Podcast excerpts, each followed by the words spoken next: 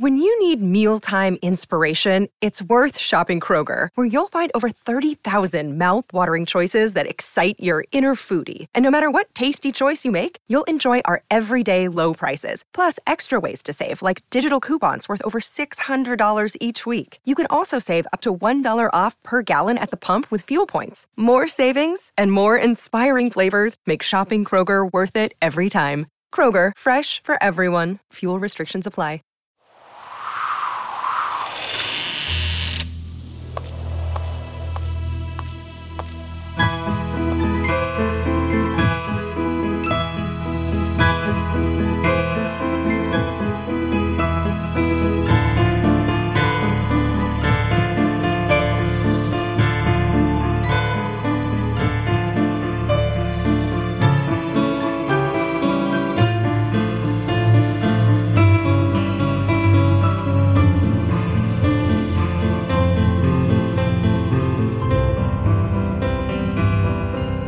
Things with Wings Productions, with the support of Whimsical Productions and Collected Sounds presents episode 17 of The Skylark Bell.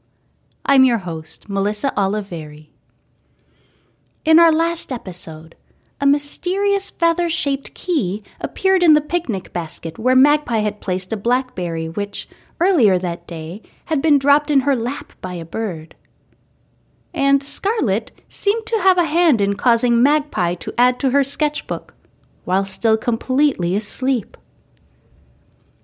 In today's episode, we continue our adventure with Chapter 17 Hidden in the Archives, where Magpie and Lucas dig through the archives at the local library in an attempt to find out what happened to the Carnifex family. It's that wonderful time. Grab a blanket and a warm drink we're getting started. Sorry if I was short on the phone last night, says Lucas as they make their way toward town. Don't worry about it. I understand, says Magpie nonchalantly. Lucas looks like he's about to say something more, but his lips press together, and he keeps walking in silence. I hope we can find out some information about Charlotte Carnifex and the terrible winter she mentioned in her letter, says Magpie, breaking the silence. Me too. I wonder what happened to her and her family, where they ended up, says Lucas, his tone far more relaxed.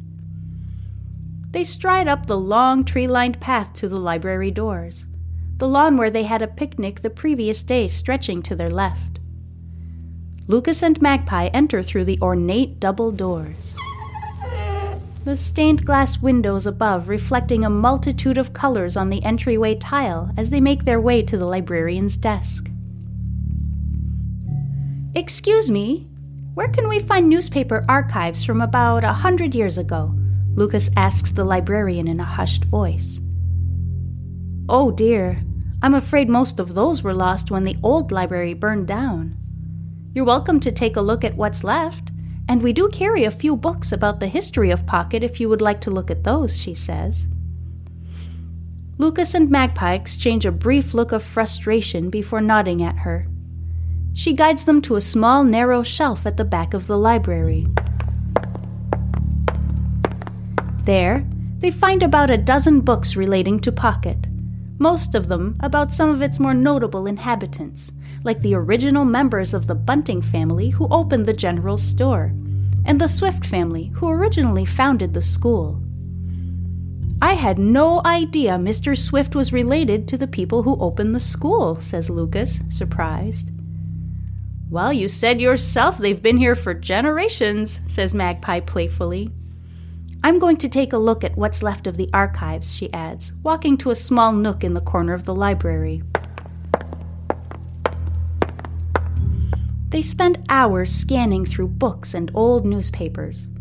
There are very few newspapers from before the fire, and the only thing of interest Magpie finds is a short article about the disappearance of Marius Corbeau.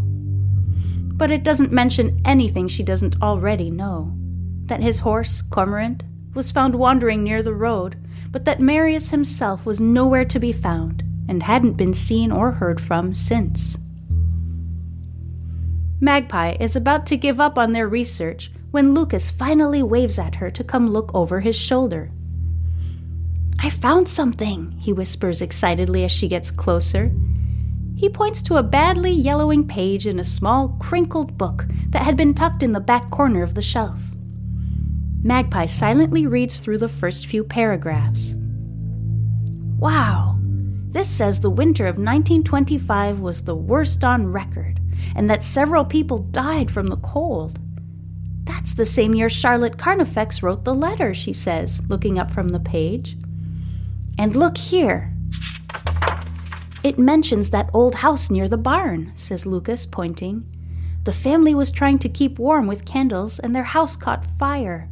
It says the father initially made it out, but ran back inside to try and save the family dog and never returned. Oh, how horrific! she exclaims. Did you read the part about how several families left the area?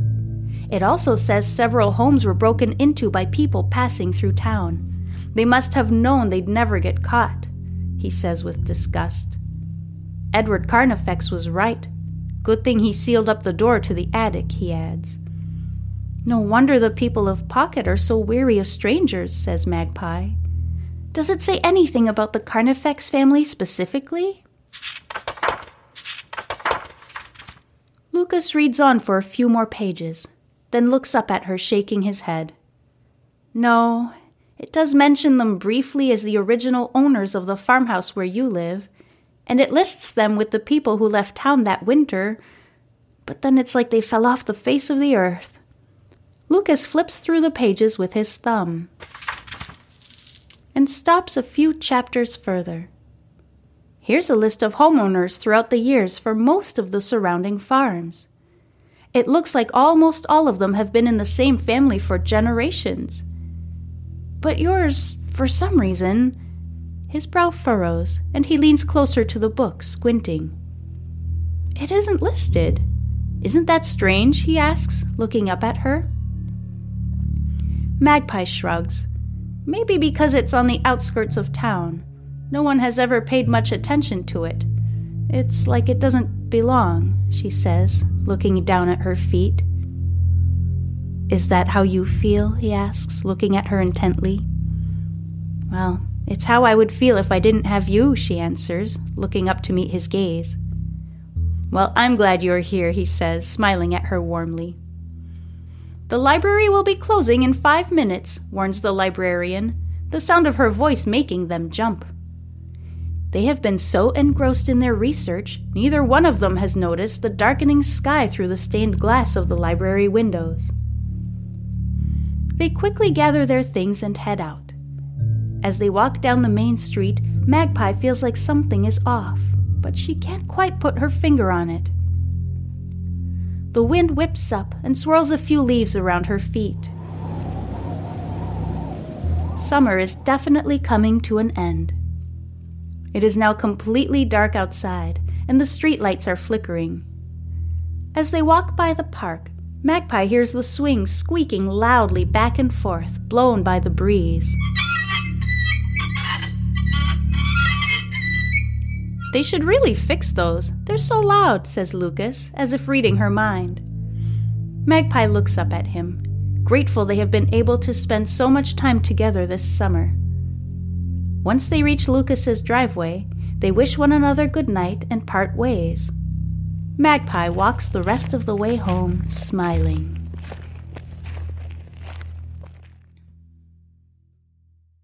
Thank you so much for listening. Join me next week for the fifth installment of Phantom Friday, where we'll tell a story from Amy, host of the podcast Collected Sounds, who has been experiencing inexplicable events that she has dubbed glitches.